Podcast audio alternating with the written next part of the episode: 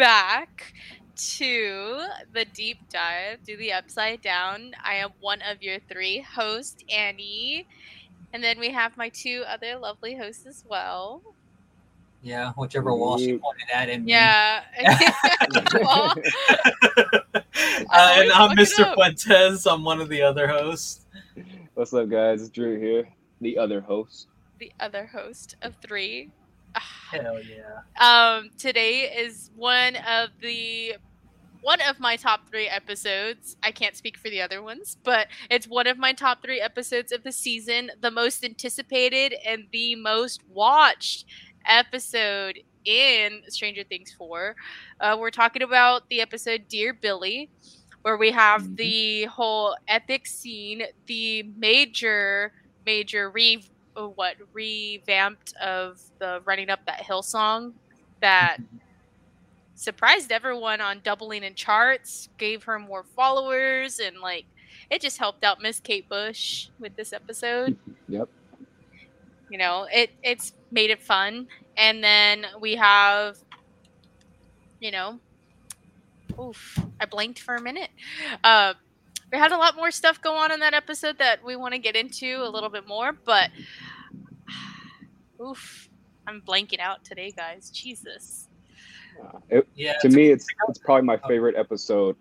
Uh, I mean, when I think about this episode, I genuinely think of probably the best episode I've ever watched when it comes to like shows, uh, because I was from like top to finish. I was, especially that, you know, with the part we're talking about, I was invest I was invested in it. I wasn't like checking my phone, what time is it, or notifications. No, I was glued to the screen. Um, But yeah, uh, it's also a deeper message at, in that scene in particular. Um, but yeah, I'm excited to talk about this episode. Yeah, no, definitely. Um, I, I feel very similar. This is, I'm I'm a real big season finale guy. Like I, I love season finales of every series that I watch. Like to me, it's like what I judge the whole series on. If they, if even if the build-up's great and you get to the season finale and it's not good, like, or I feel like they didn't end it right, I get really like pissed off, or I'm like, dude, that was it right there. Like that's going to make me want to watch it next season. Um, which, so I really like the, the season finale to this, uh, to this series. It was really good, but this is definitely close second uh, because I think what's even also really important in the series is a good mid season finale. Um, and this gave all the mid season finale vibes the entire time. Like absolutely. It, was, it left a bunch of open kind of, It left a bunch of like climax, and then it left a bunch of like, well, you're gonna have to keep watching to get more of like what happens yeah. next, because there's a lot of shit happening.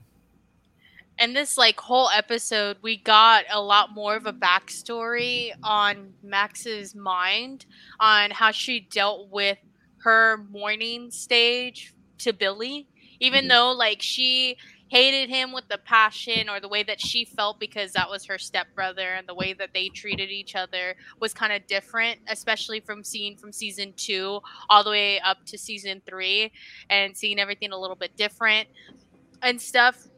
We got to see at least a little bit more into depth of what, what happened, how she's dealing with her mourning situation, and then just kind of seeing her grow as a character alone. This was like the best episode to me, just to see character growth in her, because mm-hmm. we never got a lot a lot to see with her on season two, and then we got a lot more in season three with her and Eleven, the way that they were building their friendship, and then now we just get to see her by herself with her friends and figure out like how to defeat Vecna and how to keep her safe, because she's the next one that's going to cause it all, you know. Yeah, that's also great.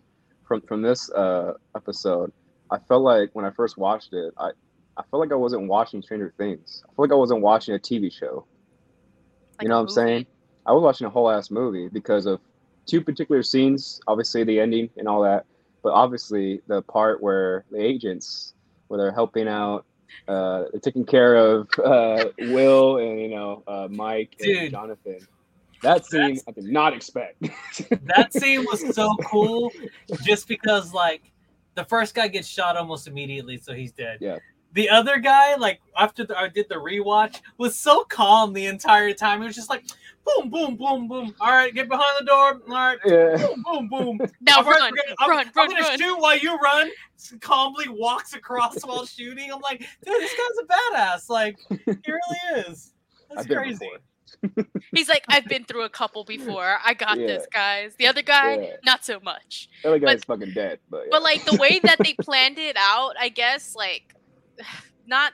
planned it out, but like the way that the boys were like, oh, we're hungry. They're probably hungry too, right? They're not going to let us get into contact or leave anywhere to go try to, you know, leave the house or anything. So they're like, let's get some fucking pizza, right? Who's going to be the one that comes and takes the pizza to them?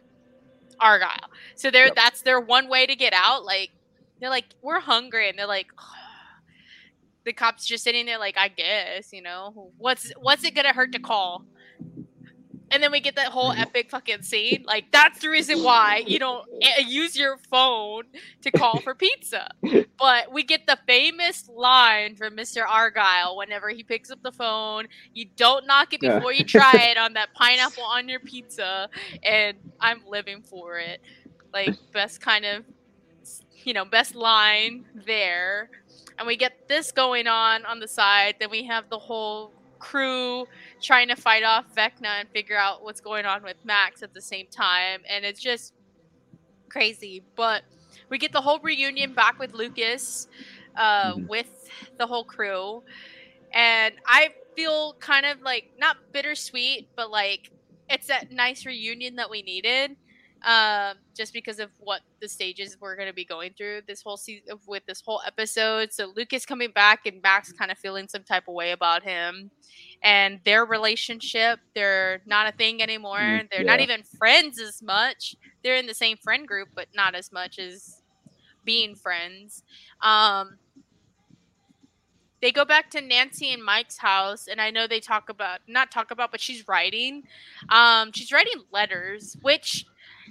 Spoiler alert, if you haven't seen all of the, the season, this stop it right here and like skip over to the next part after we stop talking about this. But we never see those letters again. I was just going to point that out. uh, at all. We don't see those letters. They She hands them off. You know, she's writing letters for everyone. Steve, uh, Dustin, Lucas. She wrote some for Mike, Elle, and mm-hmm. Will.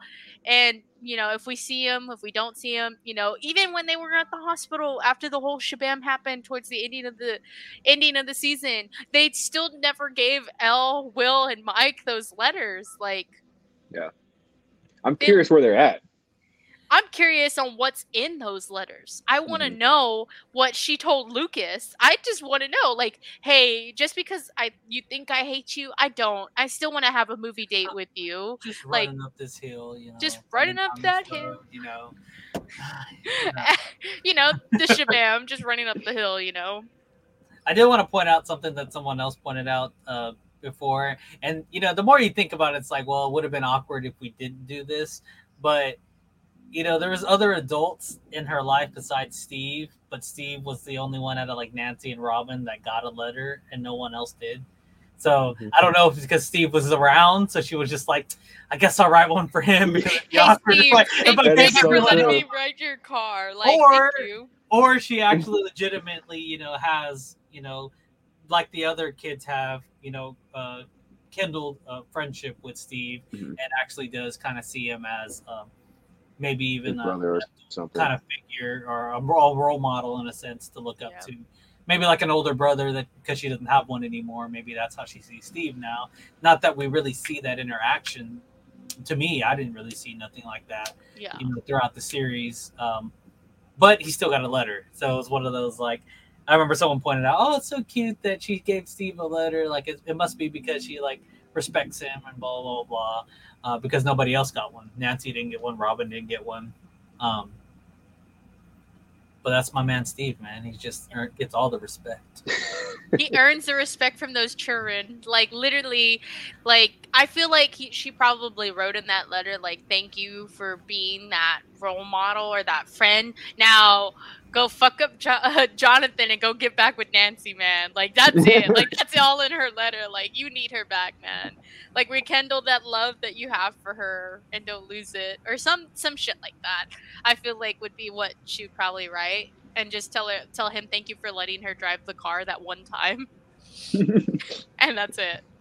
It is kind of weird though, like, you know, I th- I think about Max's relationship with a lot of the, the other characters, and like besides Elle and like Lucas, she's kind of just like a background character for all the other guys. Like for mm-hmm. Will, I, you never really see a big one, Mike or Dustin. You know, Dustin at the time that Max is integrated into the the um, group, you know, Dustin's all into his uh, Susie. You know, everything yeah. about Susie. And then that whole season, they're not even really together, you know, yeah. uh, much. So this season, I think the like, only interaction they, they had that is memorable is when, like, uh, he asked her to be a part of uh, Hellfire Club. Oh, so I get one of the shirts, right? Yeah. He's like, yeah, yeah, wait a minute. You're being sarcastic. And she just goes off on the skateboard. And I'm just like, oh, God. That's funny.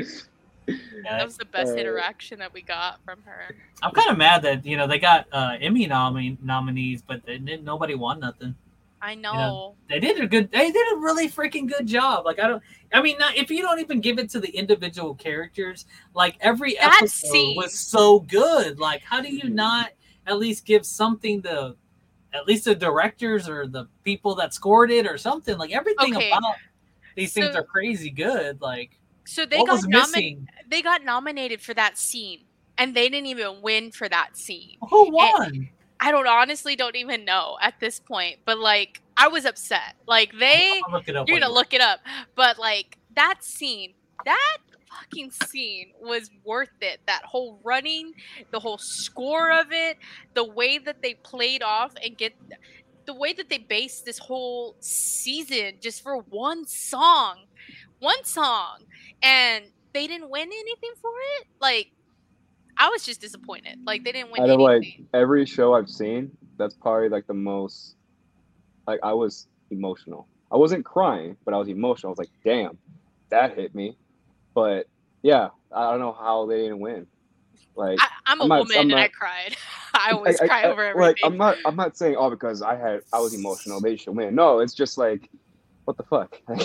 Like, what the fuck? Bro, but that scene was really worth it. Like, honestly, it would have been, like, that good win for them, uh, especially for that scene because of how much hard work. You had to figure out how to how to get this scene to put together, the rig that they had to come up with in order oh, yeah. to make that scene happen. I remember sending y'all guys the video of that whole little breakdown of everything. Like, it, it was surprising on how they had to figure out and do it. And... Mm-hmm. I was I was disappointed. Um, there was so they got nominated. I mean, they actually got nominated for a lot. Um, like eleven, eleven, eleven nominations for that show. Uh oh, actually, I'm going into their. They've got nominated before actually on their mm. last uh, in the season three. They got nominated for a few things and won actually one of them. Um, but they got nominated for. Um, Outstanding music supervi- uh, supervision for Dear Billy. Um, pretty much a lot of things yeah. are actually for Dear Billy. Uh, outstanding stunt performance, uh, Dear Billy. Um, prosthetic. Or, it's a lot of different things, but it doesn't look like they won. They didn't win any of them. But I can't find out who won them. Like, all these ads. Awards. There's just apparently nominations. There's, has the award show even happened yet? Did it have? Has it? Oh, you know what? I guess it hasn't happened yet. We're over here ranting, thinking. That I'm over here talking shit, and they haven't even done it yet. It's September. It's September. September twelfth. Yeah. Wow, it's okay. We're fucking shit. Okay, I'm all. Fuck those guys. Fuck those guys. They deserve this win, bro.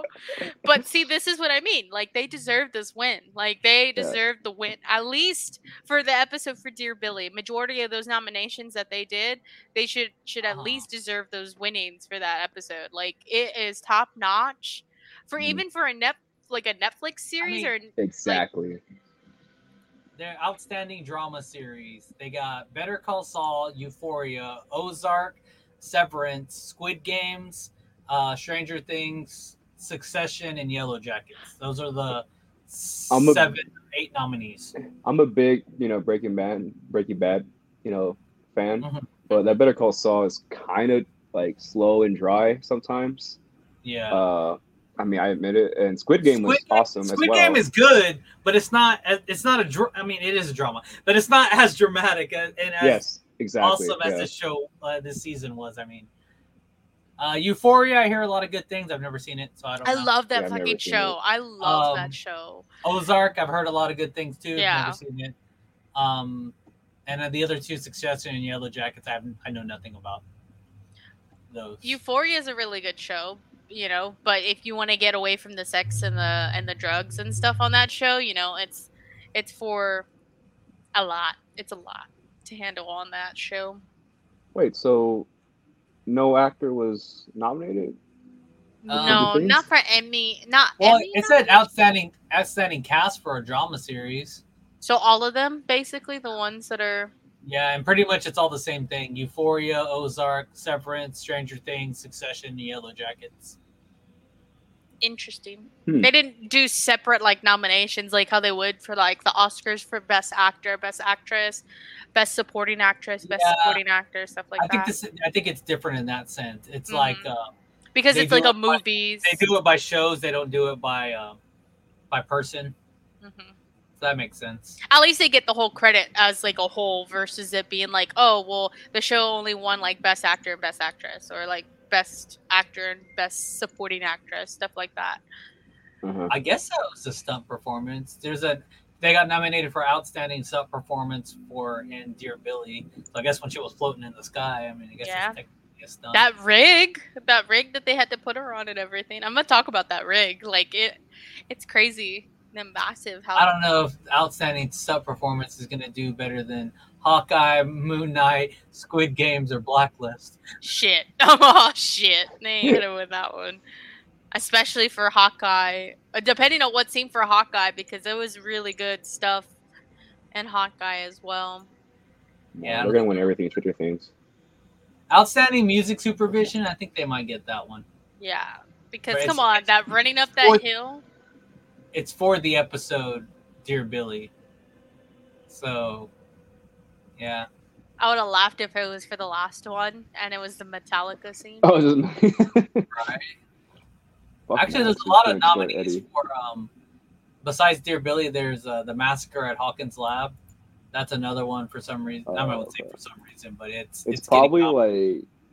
Outstanding yeah, period character hairstyling. Uh, oh yeah, because of how they had to do Millie's wig, like it was the I guess the person that installed it has been the person that uh, has done it since season one, and like literally based it off of like her whole hairline. Like this uh, season, she didn't have to shave her head; like it was just an actual wig the whole time for that shave for the shaved head thing.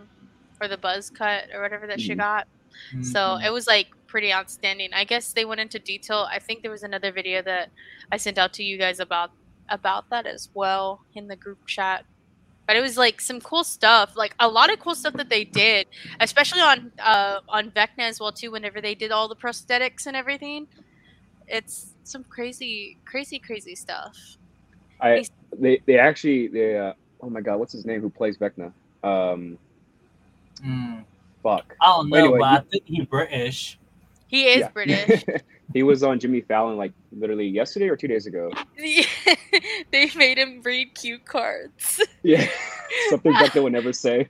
Something they did like a, a whole um, like a little scene of what things that Vecna wouldn't say, and they had him do the voice for Vecna, and they had him do a song. Uh, what was it from? Uh, what's her name? Lizzo, uh, About Damn Time or whatever, and he read the lyrics to that, and I was sitting there dying listening to this. But it, he he was talking about how it takes eight hours for them to put the makeup on and all that stuff. I'm just like, fuck that. And then it takes an hour to take it off. Like, how? Yeah. What the fuck? Eight hours, and yeah. then you have, like, a little scene of him drinking his coffee, yes. like, halfway Starbucks. Through it. Yeah. Yes. And then um, he talked about, I know in one of the Netflix, like, little interviews that they did, uh, he talked about, like, how everyone first, when they first saw him and the prosthetics and the makeup, and I think he scared the shit out of Millie whenever she first saw him, and mm-hmm. I think same thing with the the actress that plays uh, Max as well. Like, they were like, what the fuck? Yeah, it, it, that that kind of reminded me of uh, it. I remember I was watching an interview where they didn't they didn't show the clown until, like, I guess it just seemed the kids are all, all together, and the kids were like terrified.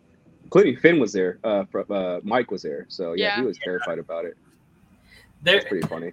So there's a scene that happens in this episode that I was like, man, they could have pulled off another Freddy Krueger nod in this episode, and they did it.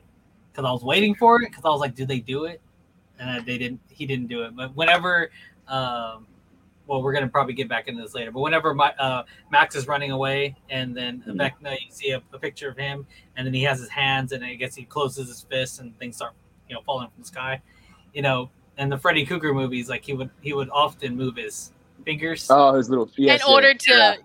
to get things to like move and do things. And then she could have easily just been like, you know, did the little kind of nod because his claws are kind of long, like. like Freddy's claws, and they didn't do that. But I was just like, man, if they would have done that, it would have been such a cool ass nod to Freddy oh, Krueger. Yeah. Speaking um, speaking of Freddy Krueger, they actually got the uh, the actor that played Freddy Krueger, uh, Robert Englund, in this uh, episode, just this one episode, and I think this was the perfect episode to do it for. Especially to have him be on there because of how they talk about like the whole nightmares, how this person is able to go into your head or into your dreams or whatever they had said and just kind of like control you. And it was like a little nod to the whole Nightmare on Elm Street, uh, Nightmare on Elm Street and like the whole Freddy Krueger aspect of it, even including that whole character mm-hmm. in there.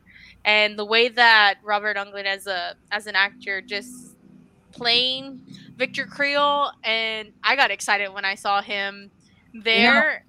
No. Oh, sorry, I was no, gonna say the, the more you think about it, like even the voice of Vecna kind of has a Freddy Krueger kind of feel to it. Yeah, you know, all of it kind of. I wonder if they actually wanted Robert Englund to do the um, to be Vecna. And then That's he was just like, I'm too I'm too old for that shit, bro. He's like, eight hours in prosthetics? Nah. Give it to me. Like, but you know what I could do? I could give That's you a little, it. I can give you a little nod, you know, like That's I'll what do did it, it right there. Gave him the blessing. He yeah, was eight playing o- eight hours of makeup, yeah, that would suck. He was like, That's no, what did it right there. Not. That reminds me of uh I mean, yes, Vecna does look like the Grinch. But it reminds me of uh, when Jim Carrey's interview with Jim Carrey and uh, of him talking about how he was the Grinch and how it took him, I think, nine hours to do the makeup and all that shit. And he wanted to like quit. You know, he wanted to talk to Ron Howard. He's like, I'm done. Like, this is dumb. This is stupid. And then Ron Howard's like, all right, we'll pay you more than. All right, I'll do it. Like, so. Probably what but, happened. They didn't have the funds. They're like, yeah, no, never mind. Just one episode. They made a documentary cool. about that, didn't they? Yeah. About like uh, so. how like he even kind of says in there like that wasn't the best side of me. Like he like apparently he was acting like a real jackass the entire freaking time they're recording that that thing, and he was just like, yeah, it wasn't the best uh, side of me. I was really going through some shit at that time, and he was just like literally just fucking with people and really like basically making people's lives miserable on set. On purpose. But yeah, that was like his best performance. Yeah. Which, I mean, it, it was almost like, you know, the more I think about it, I'm like, well, it's probably more of the method acting, you know, because Grinch was an asshole, you know? So he needed to be in that mindset of being an he asshole. He needed to be in that character. Yeah. yeah. But. Uh, anyway. This... I was like, we think we're getting off topic. No, it's okay. We'll talk about the Grinch in the next episode. No, I'm joking. Um, but um, with Robert Englund being in there, I, I didn't know it was him until after the episode was over.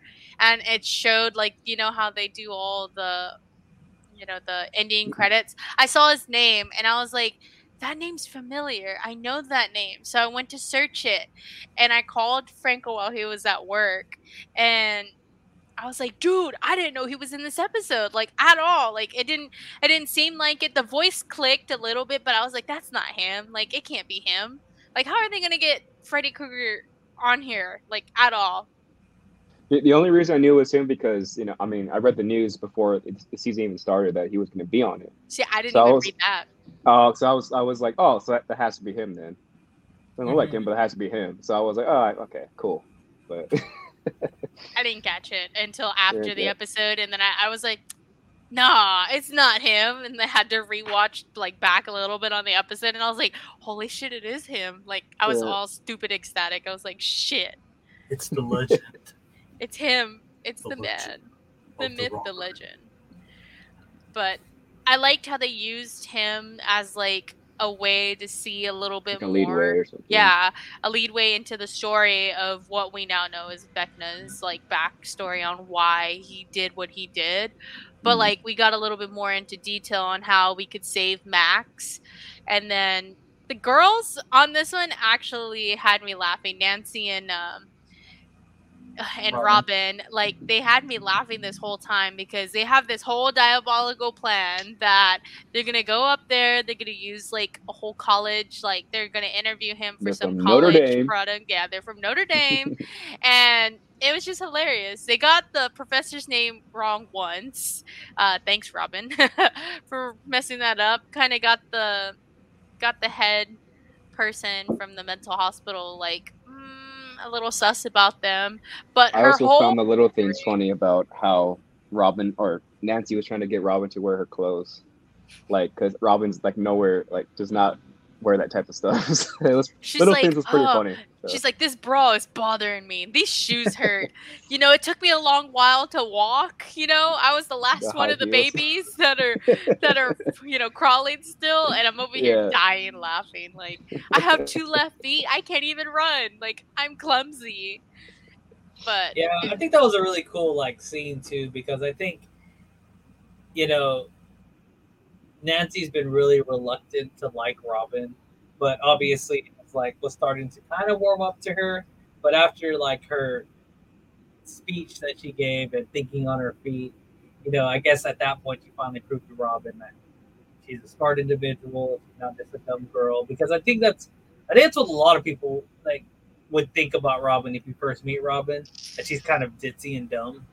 Like mm-hmm. she doesn't seem like she's all there. She just kind of talks a lot and just does dumb shit. And then you like realize, wow. Go ahead. No, like, oh, I'm scared. Oh. But then you realize, you know, she's actually an intelligent girl, and she's just like, you know, she's not, you know, she just talks a lot, like she said before. But she's actually a really smart person, you know, and finally proves it to Robin. And even after all that, you know, they get done. Their, their relationship seems to finally be solidified, like they are now friends, you know. Mm-hmm. Yeah, and it's pretty crazy, honestly. Like it, it's pretty. pretty funny to see both of their characters in the way that they are, how they, you know, how Nancy's very uptight. She likes everything a certain way. And then during that whole scene with her, Robin and that person from admissions or from, uh, from the mental health hospital, like Nancy's losing him and just Robin right on her feet. She talks about the whole camp. They're at a summer camp for band and like, you know, she wasn't going to let that one kid, you know, that was scared, whatever it was. It was just, like, hilarious how she brought that whole story right on her feet. And she's like, you remember him, right? And she's like, what? Yeah, yeah, yeah, yeah sure, whatever. Yeah, yeah, yeah. Definitely. But, like, she was, like, looking at her like, damn, like, how'd you think of all of this in the midst of, like, your panic? And I guess that's how she is when she talks a lot. It's her anxiousness. Like, she just... has to constantly keep on talking, and that's just her being being her. But it was just hilarious just to see her think on top of her feet and was like, I need this interview. I need to talk to him. And there should be more women like us that are in the same spot as you, and you're just telling us and denying us. And I'm like, oh, shit. She's bringing that whole womanhood thing. Hitting them with the womanhood. Yeah. No, yeah, I, I really enjoyed that scene. It was definitely a, a very, I don't want to say different side of Robin, but we haven't really seen that side of Robin too much yet. Like, we know that she's, she always kind of talks the talk, like, especially when she's around Steve. Like, she wants to, she wants to be Steve's, like, equal slash, like, friend. Like, she's like, whatever you can do, I can do better type of deal. Like, that's kind of the relationship they have. But she's yeah. never really proved it, you know, in a sense. And this was kind of her first one where she actually like, oh shit, like I said something and did something. uh, she was like, also, now I'm the, finally the talk the talk and the walk the walk now. also in in this episode, uh, obviously, uh, God, what's her names? Murray and Joyce. Uh, they're about to exchange the money to Yuri. To Yuri. Yuri just like him. Yuri. Uh, oh. That was also a crazy scene. Uh, that that another scene. I actually the third one. Yeah, I I did not expect that part honestly. For Yuri to uh, basically just take the money and just be a dick about it. Did not expect that. I don't know why, but I did not. I did not expect it. I had a feeling like that was going to happen. I'm like, dude, we don't know who this guy all the way in fucking Alaska. Like, what's going to happen? Like, the, the the worst case scenario in my head was like, they're going to get fucking kidnapped. They're going to get sold yeah. to the Russians. Like, I was nervous, very, very nervous on it. And when it happened, I was just like, holy shit. You're pulling out the vinyl. I can't help you. But Stranger Things vinyl. But that scene was really good, and then the whole Hopper uh, escaping the prison as well too happened in that episode, and like the whole intense. I, I was honestly so mad, like after all that shit happened. Like, he is, yeah. like Hopper fucking escapes. He goes, gets a jar of peanut butter, peanut gonna butter. enjoy it, and then all of a sudden, all the Russians, the Russian cops or whatever, prison guards are there, take him, and he's enjoying that one fucking spoonful of fucking peanut butter. And Yuri had to ruin it because what? He was greedy and he knew that they were all wanted by the Russians. Mm-hmm. And he wanted more money. So I don't know if like it's because so much time had passed since I saw this episode and the last two episodes, but you know it got around the end, you know, with Yuri and all that, and I was like, you know, Yuri's not that bad of a guy, you know, they, oh, God. they could cut him some slack here and there. But then you go watch this episode, and you're like, no, fuck that guy, I should have buried him. uh, I guess because so the way bad. Joyce was so sold on it. Like, you know, we're going to get him. We're going to get Hopper. Like, we're going to exchange of money. That's it. That's why I was like, okay, I'm with Joyce. All right, I'm confident. You know, that's why I didn't, when it happened, I was like, oh, you fucking serious. Like, you're like, God damn it. I knew this was going to happen, but I didn't want it to happen. Yeah. Shit, yeah, what happened to me? But you know but... what's funny to me is, is like, it almost sounds like it all was planned from the beginning, like by Yuri. Like, he talks about, you know, he talks to the guard. He's like, well, you know what I decided, you know, because he had to wait till the people got there with the money, right? Because then he knows for sure, you know, there's going to be money coming. Yeah. He knew that these people were, I don't know why he knew or how he knew, unless this guy was giving way more information than he should have been giving to this guy. But he also knew these two guys, uh, one of them, or maybe both of them, were wanted by the K G B as well. He, I mean, I don't know why he knew that, but he knew that for some reason. Um, he knew that, you know, telling him where the escape guy would be, which I'm pretty sure he had told Enzo where to tell Hopper where to go. Mm-hmm. Yeah. So he knew where he was going to be at. And then he also knew the corrupt guard as well. And he's like, you know what pays more? You know what pays more? Telling you where an escaped convict is. You know what pays more than an escaped convict? Telling you where a corrupt guard is. You know what pays more than a corrupt guard? Having two wanted people from K G B. So it was almost like as soon as Enzo came to him with the idea, hey, I need to smuggle this guy out. Oh, more money for Yuri. I'll let it all plan out until it gets to about here. And then I'll make more money. So yeah, let's do it. Let's do it. I'll do. I'll be your guy. And uh, yeah. he had to. He had to know that plan. Like he had it already, like planned out, laid out. He knew. Be. He, I think he knew that Joyce was probably gonna take the bait, especially with her the way that she is about Hopper. Mm-hmm. And like Murray was the only reasonable and reliable for like I don't know about this. This Joyce. is sus, Joyce.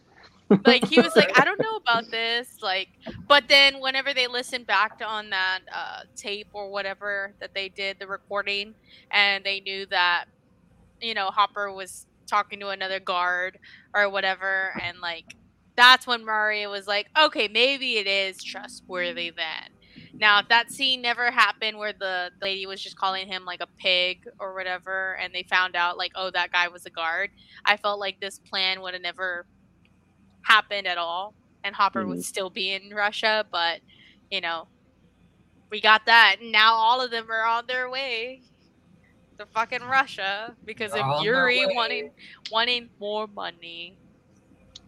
More money for Yuri. You know, I do find, I find, another thing I find, like, almost, I don't want to say genius, but I guess genius is probably the best word. It's, it's like genius. Genius with the series in itself and how the moods and everything are done are that, you know, it's such a serious thing going on right now. And, you know, they add comedic reliefs in there, like Yuri, who's obviously a two-timing person, but you can't help but laugh at him because he's just a silly guy. He talks you know, about like, the fucking peanut butter, like how much peanut butter is worth over there in Russia than what it is here. Like, he does the whole breakdown on how much it is and how, how much it, more expensive it is. And it's, you know, you watch a lot of shows that try to put comedic reliefs, and it just seems so out of place to have, like, the comedic relief because everyone around is just too serious. And then you get the comedic relief in, and you're just like, this guy is just like seems like a fucking sore thumb sticking out. And in these like situations, you don't really seem that way. And another scene in this episode was whenever like Max is like, I feel y'all staring into the back of my head. And oh, everyone's yeah. like, oh, we're not staring. Everyone just kind of looks. And then she comes and walks up and everyone's still just like, he's like, you can look at me now. Okay, good. Like, you know, but it's, it's funny, but you know, it's not, it doesn't really seem out of place either. You know, it doesn't seem like, you know, something that they were just forcing to make funny. It was so naturally done that it just seemed like, yeah, it's just how the show is. Like they're, you know, they're also still kids. That's a, I think they also did a good job of conveying in the show that they are kids and they are kind of a little goofy and they are kind of a little silly. And even in the most serious moments, you know, they're still fucking kids. Like they're still going to be, you know, like, oh, I have to give her her space. You can look at me now. Okay, thank God. Right. I didn't know how much longer I could look this way. Like, I don't know. They just they throughout. I think they got better. They've gotten better throughout the series with putting more uh, comic uh, placements into the show, and but also getting better at also not making it feel out of place. So they got better at being able to do it and not make it. And that's once they figured out the formula, they started doing it a little bit more. Yeah. Which is good because it makes the show funnier. Like as soon as they put Robin in, they already knew that Robin and Steve in season three had to be like the ones that bounced off each other for comedic relief reasons. And that's what they did. They did a really good job at that the entire season. Yeah. Um, I don't know. I feel, I feel that out for, for Murray as well. Yeah, Murray too. Yeah. Argyle as well too. Like yeah. the introduction of him was just kind of funny. The whole little scene, don't knock it before you try it. He does the whole speech about the whole pineapple on pizza, yeah. and yeah. then with the whole, um, we'll get back, we'll get into this episode later, but the whole episode for piggyback, mm-hmm. um, literally when he was like, mm-hmm, mm-hmm. yeah. seems about right. Like the random just comedic stuff, honestly, was really good to have that. Uh, what is it? Breath of fresh air in there because it helped a lot, a lot. You know what I think it is though is that in other T V shows, people act like the comedic reliefs are not like really the way they're acting. Mm-hmm. You know, they they, they kind of just accept that that's kind of how they are. But everyone in this series is like, dude, you're being so fucking extra right now. Like you can see the annoyance on their face. You know, especially with like whenever they when Ar- Argyle starts talking. You know, they you could tell they're like this fucking pothead just talking about random shit again. Like they're you can like, see oh the frustration. God. Yeah. But like whenever he finally comes like with the solution or whatever, they're like, oh, like okay, I see what's going on. And same thing with whenever you meet Enzo, like Joyce and Murray are just like, what the fuck is wrong with this guy? And they're just you know their reaction is so genuine because that's how you would act if you met someone who was like that because you would be like, wow, this is I just met this guy and he's really, really freaking me out because he's acting really erratic right now. Um, I think that's also like plays really good with um, the, you know, the characters and stuff like that. You know, they don't act like the comedic reliefs are just, oh, that's just how they are. So I just ignore, I don't even really react to how they are. It's kind of like, you know, watching That seventies Show and Kelso doing something stupid, but everyone just keeps eating their spaghettis and they're just like, Kelso's a fucking moron. So yeah, he's going to be just doing something stupid all the time. Yeah. Uh, they don't act I like that. that love that show. It's a good show. It's one of my, it's one of my favorite shows. Um, but let's see what else happens. The whole Victor Creel, we already talked about that. The the escape, we haven't really got too too much into it, but that was a pretty epic, you know, idea and escape and everything with Hopper. I thought it was it was really cool to kind of see him like, you know, it was, it was really going smooth. It was really funny to me. It was like throughout the series, like Hopper's been the kind of guy that, you know, I think anytime he's gotten in any kind of actual fights or anything, it's always like when he has a fight with a Russian that it's the hardest. Yeah. He was like, fucking Russians, man. It's those was, Russians. He was trying to kick ass, you know, and, and fucking they were, you know, they were fighting back. And he was just like, man, like the old Hopper, or I wouldn't say old Hopper, but, you know, the previous times Hopper threw a couple of punches and the people were down and, you know, he's just knocking and knocking. He had to like kill that guy, like literally kill him to stop him from attacking. Like, he couldn't knock him out. He couldn't do anything, you know? It was funny to see that whole scene because, like, he was like, man, this is smooth sailing. He hears the, the guard behind him. He's like, ah, shit. Yeah, like, yeah. I, like, he's like, I fucked up one. And then when they're fighting, he's like, has that mindset already. Okay, I fucked up two. And then the whole, whenever he finally gets onto the, the snow the snowmobile and then the whole like fucking cabin blows up and yep. like his head he's like, okay, I fucked up three right there, like at least. And then whenever love- he gets his spoon full of fucking peanut butter and then the Russians, he's like, I really fucked up four. Like he knew like shit, this was gonna be a fight and he didn't think like they were gonna follow him, anything like that. All the fucking Uh, prisoners are all screaming like, yeah, he did it, like he made it.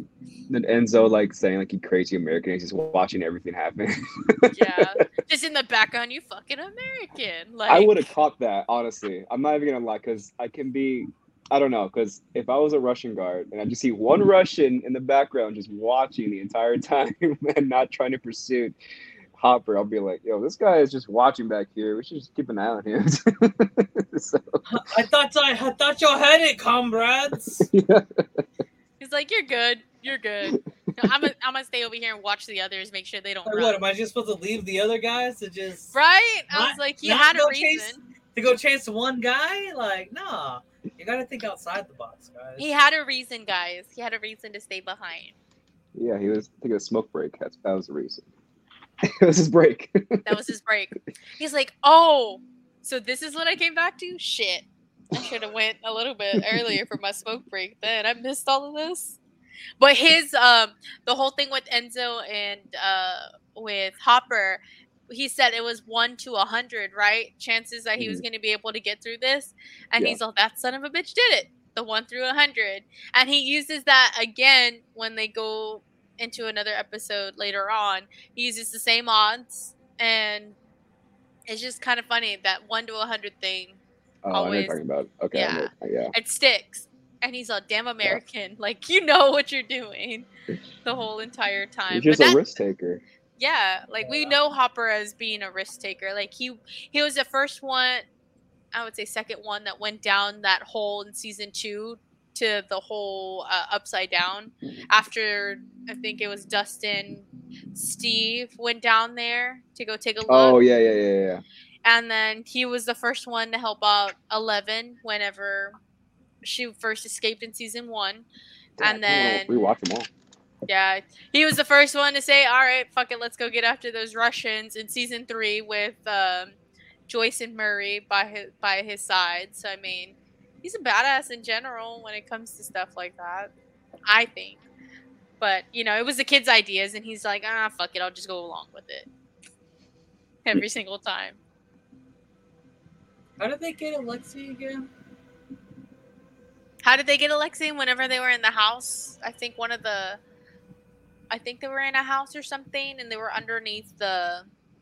the floorboards. Uh, that's the one where they fight the other Russian, right? Yeah, that big old. Okay. Oh, the Terminator looking like dude. Yeah, that beefy fucking Russian. Yeah. Um. Okay, I was trying to remember when too. Yeah. But yeah, that's how they got a hold of Lexi, uh, Alexi, and that's how. That was sad. Yeah. R I P. What, Alexi. what did y'all What did y'all think of that backstory of Victor Creel's family and what you know now, compared to like what you were seeing then? I thought it was a really good backstory, but I thought like it was some kid that was just troubled. Like I thought he, I thought the kid died. Like. Yeah. Oh, God, honestly, I thought the kid died. And I thought that Victor Creel was just in the wrong, like wrong place, wrong time kind of type mm-hmm. thing. Like there's some kind of entity that's after him. And I was like, it has nothing to deal with what's going on with them. That's why I was like, damn, it's some other spirit or some other worldly thing going after this guy that had no no issue or no problem with. And then all of a sudden, it just wants to do everything to him. And the way that they put a description on how he wanted to be a part, like he wanted to be back with his daughter and his wife, how he had to take razor blades in order oh. to his eyes in order to get to, you know, where he felt, felt like was going to be with them, but it didn't happen. And the guards stopped them at enough time in order to do that. But like that little nod was kind of crazy. But now I know who really that kid is, and I'm pissed. I was mad after that. I was like, son of a bitch. Like, you had me fooled the whole time. But what about you, Drew? No, um, it was a lot. you know, it, it was it was a lot to, I guess, embrace. Um, but yeah, I love the I, I love the story of the Victor, you know, the Victor character. Um, But yeah, and then um, what else happens? Uh, I'm trying to look at my notes right here. Same symptoms. But yeah, uh, I'm trying to. I'm going brain dead right now. Uh, what else? What else are we discussing? So we we discussed the gunfight. Also, uh, yeah, I think we discussed pretty much everything except for the ending of the episode. The ending. Okay, so can we talk about how this song overnight overnight was a fucking success? This Running Up This Hill, it was a TikTok trend. It was number one on the U K Billboard's top, uh, top ten. Um, she gained so much success out of this one song. It was just ridiculous. It was just not ridiculous, but like crazy overnight. Within the twenty-four hours, this whole thing happened. Everyone's singing, running up that hill. Everyone has it somewhere on their playlist. Mm-hmm. Like it was just ba- mind-boggling and baffling that she gained so much success. Like out of the what eighties, this song released nineteen eighty-three, uh, nineteen eighty-five. Yeah, yeah, nineteen eighty-five, and like. All of a sudden, now she has a new generation of fans that are listening to this. And it got, I don't know if it is still, but it got number one song on the Billboard's Global two hundred. So it was the number one song literally in the world. On the That's Billboard. Insane. Holy shit. That's overnight a success. And she got like one point five like million streams or something like that, like on like streaming platforms, and like it was just crazy, so crazy. And they weren't even sure that they were gonna get the approval for this song, like at all. Like when they, when the Duffin Brothers, oh, really? yeah, when the Duffin Brothers came up like two for the season, they went uh-huh. to go pitch this idea to her about like this whole song. This one song was going to be the basis of the whole season. Like, the whole season, they were going to use this. And they didn't even have a backup plan. They were just, like, straight, if we don't get it, then we're fucked. Like, fuck, so, we're going on a journey. Yeah. Like, fuck it. We're going to have to go to separate worlds now. God damn it. Separate, yeah. Like, we're going to have to fucking go with that. But, like, she was in on it. Like, literally, you know, it was kind of skeptical, like, if it was going to happen or not. But, like, it went. And she's now, like, happy and with the success that the not only did she get, but Stranger Things got. Off of this, yeah, yeah, crazy. It is super crazy. Apparently, like, you know, she's... I'm pretty sure they paid her, like, money or, like, royalties-wise to use rights to the song. But besides yeah. just that, like, she's just made so much money already, like, from Spotify. Like, literally millions of dollars from just people streaming and also buying her tracks on iTunes uh, and stuff like that. Like, she just has made so much extra money and income and also getting all this, like, love from new fans. Uh, like, I love your song! You know, um, it's just crazy how, like, something that... Literally from nineteen eighty-five, what is that? Uh, two, two, like almost thirty years ago, you know, or maybe it's more than thirty. Maybe almost. That's forty. Like the golden year of like film and like shit. eighty-five when you think about it, too, and music in general. I don't know. eighties is like my favorite. I think it also makes this show cool too. Is that it's like based in the eighties, but it also it also has like it has new film look, but it also still has that grit of like eighties too at the same time. Yep. Yeah. Um, to the clothes, really- to the song, to like mm-hmm. the way that the appearances and everything. How the fuck did they got a Winnebago like from that time to run still? Like it, it's crazy, like crazy, crazy stuff to see. That's a little shit I think about too. Like I was like, I wonder how they get the original looking Missus Butterworth syrup bottle. Like, do they make it themselves or do they contract? You know, Missus Butterworth, is there, do they look for collectors? Like, I know there's a guy out there with twenty old nineteen eighties Mister Like, yeah. Missus Butterworth, you know, on the shelf. Like, oh, um, shit. He's all, this is one that I collected back in the eighties. This is one that I collected in the nineties. And this is the one that you just see on Stranger Things four, episode two. Like, like it's crazy. It's um, fucking crazy. Like, they had everything down. Like, especially when it comes down to, like, the the bright, you know, the little, is it the light bright thing? Like, the old school mm-hmm. thing. They have old school flashlight. Like, it's just stuff oh, that... okay, yeah, yeah, yeah. The, the little things. Yeah, yeah, yeah. Yeah, the little detail that they put into stuff. To the aesthetic, mm-hmm. to the clothes, to the cassette player on the hip that Max is using. It's just, like, little details that I like that make it so much more better that we know that it's in the eighties. It's yeah, crazy. No, it's, def- it's definitely... They did... They, We already, I mean, obviously, we're making a whole podcast about how because this show's so freaking awesome. But they did, they've done such a great job with this show. It's it's really hard to deny that like this is something that's gonna be like a timeless classic by the time it's done. Like, there's yeah. only gonna be five seasons of it. But I mean, they gave us basically Harry Potter in this last season. You know, every yeah. episode of the movie. So basically, yeah, they we went through the whole Harry Potter series. Um, that, that's funny how. That's funny how you mentioned the, the little details. Cause it, it's true. I've, I've never realized it until obviously you watch behind the scenes and you watch like, uh, or like uh, when I had the opportunity to be an extra, I was a Border Patrol agent and they put a bulletproof vest on. I'm like, oh, okay, just a bulletproof vest. But no, they put like little phone in there. They put a fucking like magazine clip. They put, you know, every stupid little detail to make it look like, you know what I mean? So it's pretty wild to, when you realize that. So it, it's pretty crazy. It is like it, it, it matters when it comes to little details, because if you miss one thing, that's going to be what's talked about on the internet the whole time. Like, hey, did you see that they messed up on this? Like, it's going to it's it's the little details that freaking matter, like all the time. Like, you have that's to make me. sure that it's there.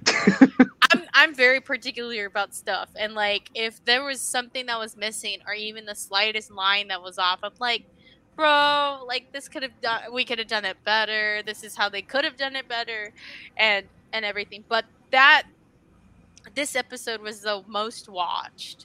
This is the most streamed. And like, it, it was just pretty much almost everyone's top episode besides the ending. To me, the ending and this one is one of my top two, mm-hmm. top three actually, because of episode seven, eight and nine put together. And then this one, but This the way that they had everything set up, the way that they used the song and the story arc to give us that next level to what, honestly, series should be like. Yeah. Like how, how they build up everything as it being like a mid-season finale for us. And it just gave us that next tier or next level to what the standard should be. Especially episodes being an hour and something long. and then give us this whole ending, like she's running, Vecna's throwing rocks at her, and she's almost falling, trying to reach her friends, and it was just craziness. There was a lot of everything. Like when I watched that scene for the first time, I yes, I was thinking about Max and all that stuff, but it was a deeper meaning to, um, I guess, to why so many people loved the episode. Because the whole like uh, the whole flashbacks where she was getting, about to get you know uh, fucked up by Ve- uh, Vecna, where uh, Lucas was like, you know, we're right here. Tell us how you feel about us. I'm right I, here. I, I, I don't yeah. want a fucking letter, and that literally reminded me of what a lot of people are going through. Um, you know, a lot with mental health and all that stuff. Um, so like, it, the people are afraid to express their feelings to face to face. They rather just brush it off and just ignore whatever. Um, so that's why it was very, very real, you know, the episode to where she's running away from her problems or she's trying to run towards to help. Um, so that's why it was very emotional. It was a very intense scene for me. So, yeah. I feel you because I cried on that scene because, like, I've had people... I've been in those depression states where I'm just like, I don't want to talk to people. I write down my feelings, and that's how I felt. Um, yeah, yeah. Uh, T M I, if you are trigger warned, I will talk about this, but we'll put it in the description or whatever. I've done it to the point where, like, I've almost literally offed myself, but, like, I've wrote a letter, and I couldn't I couldn't go through with it because I sat down and read, read over that letter, and I was like, shit, like, I should really reach out for help. I did. Mm-hmm. I'm still here and alive and made it through yeah. that whole depression state, yeah, but, yeah, gave me. Um, I get it because that letter, I wouldn't, I wouldn't want someone to read that letter. I would mm. want to talk about it. Now I want to talk about my feelings all the time. And that scene hit because you could see someone fighting their inner demon, running away from that situation. Like, yeah, just kill me, you know? Mm-hmm. And then finally reaching out for that help, and you get that success, that relief from someone telling you, like, we're here, we're there. I'm right here in front of you. I don't want to read it. I want to be able to hear out and hear what you say.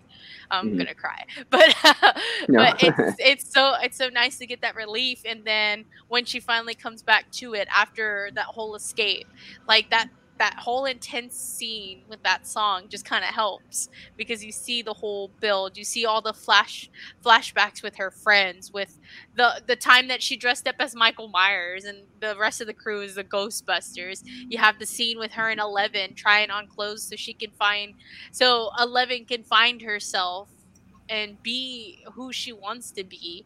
And we mm-hmm. get those whole little scenes, and then we get her finally back in the arms with Dustin, Lucas, and and Steve. And Lucas is like, I thought I lost you. Like, you know, it's that whole mm-hmm. intense little scene.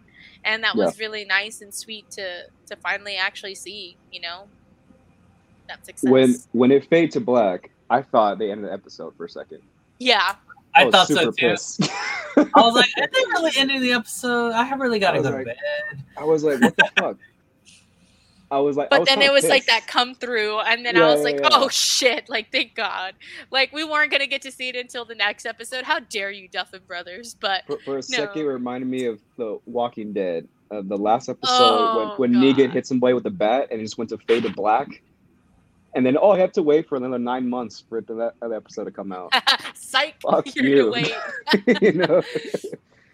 No, the Duffin Brothers are like, nah, we're gonna we're gonna fake you out, and then get get everyone just surrounded by her, like, oh my God, you're okay, and then like. Could you imagine that scene like in the movie theater, if they did that? Oh, like, could you imagine all the gas that would have happened? Like, cut. The, the oh, what the, the fuck! And then all throwing of a sudden... popcorn. Everyone else is like, pissed the fuck off. Like, the God damn it! All my fucking money back. Everyone started getting up from their seats. This is some bullshit. Like, I paid eleven dollars in popcorn, oh, forty something dollars all together with my drink, and you're gonna do this to me? Like, I would actually love to see that. Yeah, Duffin Brothers, you know, let us know next season if you're gonna put it in theaters. Would be a smart idea for your season, like your last episode and your mid season. Like, you can still put it on Netflix. We'll bro. hook it up. Like, you know, we talk about you know we talk about this in um. on my other podcast, Friday the fourteenth, about like, you know, there's a real difference between like watching a movie at home and watching it in the theater. It's like you get like the full sound. It's it's yes. five point one surround sound.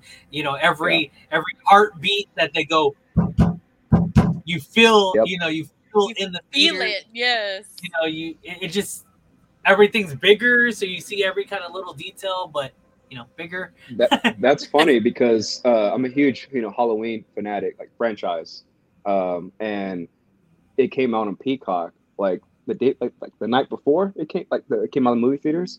And my friends are like, "You gonna watch it?" I'm all like, "Yeah, I'm gonna buy a ticket and go to Palladium and watch it." Like, "Oh no, it's on Peacock." I'm like, "I don't give a fuck. I want to watch it in the movie theater." Like, you know, like I don't care. Like so it's, it's not the same. Experience. Yeah, it's not the same when it's at home. Like those kind of movies, it's not the same at home, and then what it is in the theaters. Because like the same thing with the the Devil Made Us uh, Do It, The Conjuring. Like mm. we we watched it in theaters, and then I think the next couple of nights or so, like we watched it at home. It wasn't. It wasn't the same feeling. Like the yeah. you felt every kind of motion, or you felt some kind of scare was going to happen. You felt that. And I want to test this theory, so I might as well like go rent out a theater for like a hundred bucks or so and like try it on this episode and try it on the last episode you and see. Like, I'll be like, Netflix, There's you need to, so you much need to I missed. Yeah. Like small little detail on the lucky little syrup bottle I missed. I mean, I like, seen it. I, I'm really, I'm really interested. A lot of, You know, because I've been reviewing and watching so many movies uh, for and T V shows and stuff for this podcast for podcasts, um, I've honestly been wanting to invest into a surround sound system with some bass and everything in between. Because I already have, I already have like a sixty-five inch T V, like it's a pretty big T V in my living room. Okay, only so we're going to Lintus's house then. Is the surround sound, you know, part of it, and you know that's what you're missing. And honestly, like I, I, I would like what Tip said. Like, you know, fuck it, we'll just all go on what fifty bucks, fifty bucks. We'll go in and just start watching Stranger Thing epi- Stranger Things episodes. Oh man, we'd only be able to get like three episodes in, maybe, maybe four. Maybe cutting it close. We'd do a fucking live on one. We'd of have the to. Episodes. We'd have to watch like pretty much like what you said, number four and the last one, because that's already four hours right there. Yeah. That's it. That's all we're getting. Those are the two main episodes we need it for. for all those. Right. And then for season five, we're just going to have to fucking dish out my whole paycheck just so we can see the whole season. Every, we're going to watch every episode in theaters and then do a review on it. Yeah. Live view, live stream the whole fucking thing. Uh, but no, this episode was really good compared to, you know, the previous episodes. I think it was, like I said, it was in my top three for episodes of the season. This was the top rated episode for the season. Like everyone watched this episode. Everyone skipped through the first three just to see Dear Billy, just to see what we got. And I, I would say the, I forgot to mention is the little scene that they did for her when she's talking to Billy, like, "Hey, Billy." Like oh, she's reading yeah, yeah. off that little letter to her to him just had me in tears. Kind of like that brotherly love that she wished she would have had with him. That she wished yeah. that there was more time. It it is weird because I was thinking about that scene, and then I was thinking about the the literally opposite of that scene at the last episode where she talks about what she thinks her real feelings are, and oh. it it's so funny to me like when you really think about stuff like that because. You know, a lot of a lot of things that I'm learning as a human is that like we think we know our emotions, but we really don't. Like we really don't know really much about how we react to things sometimes, and it's just like maybe it's both. You know, maybe part of her did want him to die, but maybe part of him also wanted there to be a better side to the whole story. You know, something where they could have got along. You know, but then there was also a part of her that you know was like, "You're a miserable piece of crap, and you deserve to die." Like. Like I said. Yeah. Like I said before. Um, the previous episode that's going to air whenever. But yeah. yeah. but whenever. whenever we we get there. But that more was spoilers, sorry. Sorry. More spoilers and trigger, trigger warnings and stuff in this. But no, it was a good episode. I liked it a lot. It not liked it, but I loved this episode a lot, especially a lot of the nods that they did and a lot of more character detail and background that we got on Max was really nice in a little bit of what I wanted finally for this character to finally happen. Um, but so, go ahead. Out of the whole episode, um, besides the ending of the episode, mm-hmm. what was your favorite scene of this episode? Oh shit. The Come on! The, he said the gunfight. Hopper's Hopper's getaway was another one. Was oh, okay, really yeah, good. Yeah. Like, come on! All the fucking prisoners I, I think, are like, yay! I think one of I think my favorite scene, and it seems really cheesy and funny, but I just I like how um, she stands out. But when Robin gives her speech, I like like that a lot. Like, I don't know why. It's just so funny how it's. It's supposed to be on the spot, so it's just like she does it so perfectly, and it's just like, damn, you have some balls, girl. Like, uh, it was probably one of my favorite scenes in the in the episode as well. It's almost like she's breaking out of her shell a little bit. Yeah, like she's not as nervous or not as anxious as much, and she finally did it like on her own without having any fear or regret of the consequence that may come behind it, which was really good. Mm-hmm. But yeah, dang, we all had three different things, episode, uh, scenes. I was thinking we're all going to agree either on one or the other, but damn, we all picked different ones. I mean, the whole episode is it's it's great, you know. To me, too, you know, thinking about it more with these Netflix shows, they don't really seem to like give you like mid-season finales anymore. Like every episode just kind of seems like an episode until the season finale. Like this yeah. one actually seemed like they wanted to give you a mid-season finale, even though there was going to be an episode right after it. Yeah. You know, even though there's going to be actually two more episodes right after it, I think, or is it three? I'm not even one hundred percent Four, sure five, right now. So, three, because it oh, was but, five, but, six. Yeah, before seven. Volume two. Yeah. They gave us three episodes after that one. But even then, the only time that I saw like a mid two two times that I saw like a mid-season finale was like like that kind of like that was like in Breaking Bad and then in Walking Dead. Those are the only two that I've seen like that actually like series wise that actually put some time and dedication into like a mid-season finale. Mm-hmm. And I mean, you have to in T V shows like that. What I mean is like a Netflix, like oh yeah, Netflix. Shows, no, I haven't where they just put those. All the episodes in at one time. Yeah, you know, and um, you know, everyone just streams them all on the same day or same week or whatever you want to say. Yeah, it just seems like those types of people or those types of shows.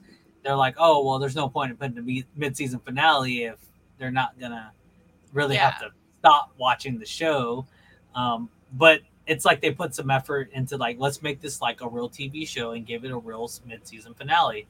Yeah. And it was really cool. I really, I, every part of the show, I really, every part of this episode, I really did enjoy uh, yeah. the, the escape from Hopper, the gunfight, you know, what happened with Max, you know, them talking to Victor Creel and getting a little bit more into Vecna's, you know, past and things like that. Like a lot of it, it was just really freaking cool, you know, to get all that, Uh, fleshed out in one episode and kind of taking all this uh, tension they built so far in the series and kind of giving it a little bit relief and then adding a little more tension back into it. Yeah, absolutely.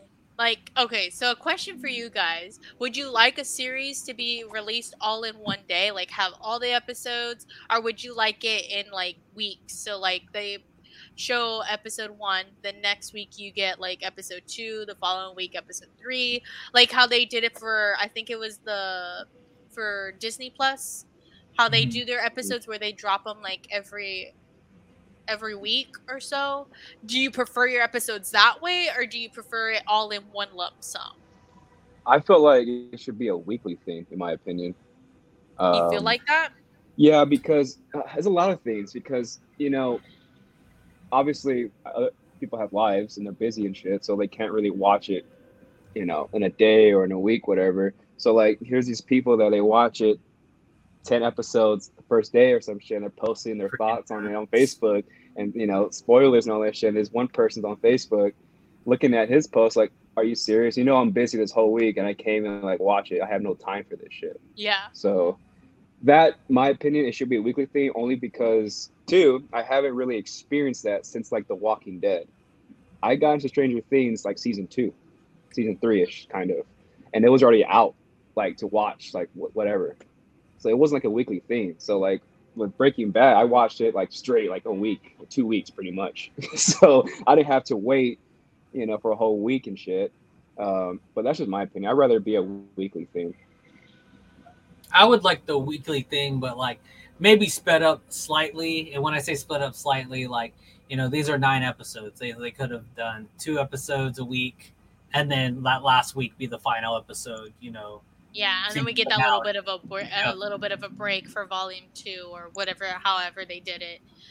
And yeah, everything. Like I think just breaking it down into a couple of episodes a week or something, like, because I mean, watching just two episodes, like, it's honestly a lot, like, of any show. Even watching, you know, anything, even a forty-five minute show, watching two episodes, you're like, wow, okay, there's already like an hour and a half, two hours have gone by. Like, I'm already watching this one show. Like, you know, it's a lot.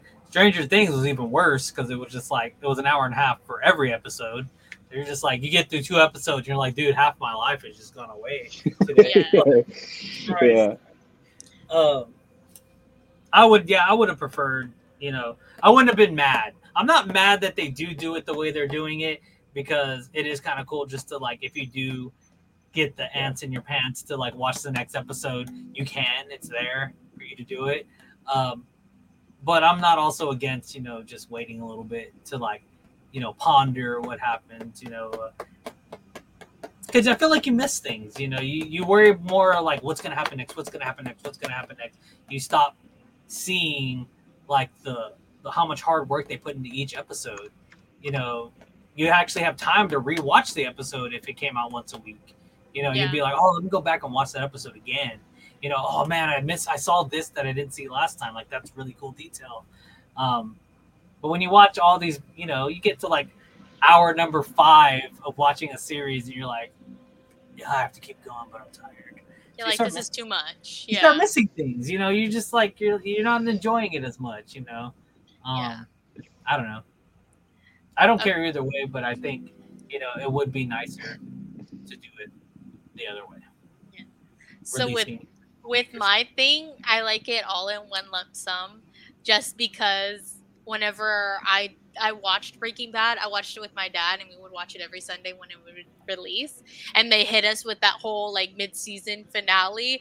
I was pissed because we had to wait. We waited six months, six months for that episode to drop, and my dad was like, "Is it almost time?" And I'm like, "Absolutely the fuck not." And the same thing with what uh, Walking Dead, how they would do it before like the with the seasons, like they would do the mid-season, and then like the other half would be like later on in the year, or drop around the same time that they released the first episode for the season. And it pissed me off the most because it would do, hey, we're gonna rewatch um rewatch every single episode for the fourth of July weekend or the week of the fourth of July. Like they used to do that all this all the freaking time. So I hate waiting. I'm impatient already as a person, so I'd like all my stuff one lump sum. But then also too, I hate when they release their episodes because they release it directly at midnight, so I'm staying up the whole night in order to watch all my episodes. Like when they dropped volume one, I binge watched. I got out of work, binge watched from the time that I got out of work until maybe about three a.m. is when I stopped, because I stopped on Dear Billy. I was like, I cannot continue on because I need to go to sleep, and that episode was too intense for me, so I had to like, you know, call it quits and then watch it, watch the rest of the following day. But you know what I ended up doing the following day? Watching episode one all the way through again because I felt like I didn't get enough of it. So I'm kind of like here for the all in one lump sum. And then I'm also like, if it's going to be where it's like these type of long episodes, I rather have them weekly versus it being all in one lump sum. Yeah. So yeah, I'm kind of here for the whole one. Don't get me wrong, I'm like impatient too, but I just like the whole build up. Like, oh, I can't wait till Sunday to watch, you know, this episode because I've been dying to fucking watch. That's all I've been thinking about. I just can't wait till like Sunday or some shit like that. Yeah. But. Right. All right, that was my last question for you guys because I wanted to see where y'all's opinion was on it. But this episode was really good. Um, everyone kind of agrees on the same thing. We disagree on episodes, but hey, you know, that's the life of being podcasters and stuff. But um, alrighty, guys, we'll be our next episode will actually be breaking down some things that we found out in the open, like vinyls that Fuentes is showing back there. Uh, I found little blind bags as well too. You got it hey, right. Hey, hey, man, we gotta we gotta try something new on this podcast as well too. So we got a lot of pop culture stuff, you know, drama, some tea going on. So rumors hey. for the next season. And we got a whole bunch of stuff, guys. So I guess we'll catch y'all guys in the next one to find out all the drama. Bye. Bye. Peace.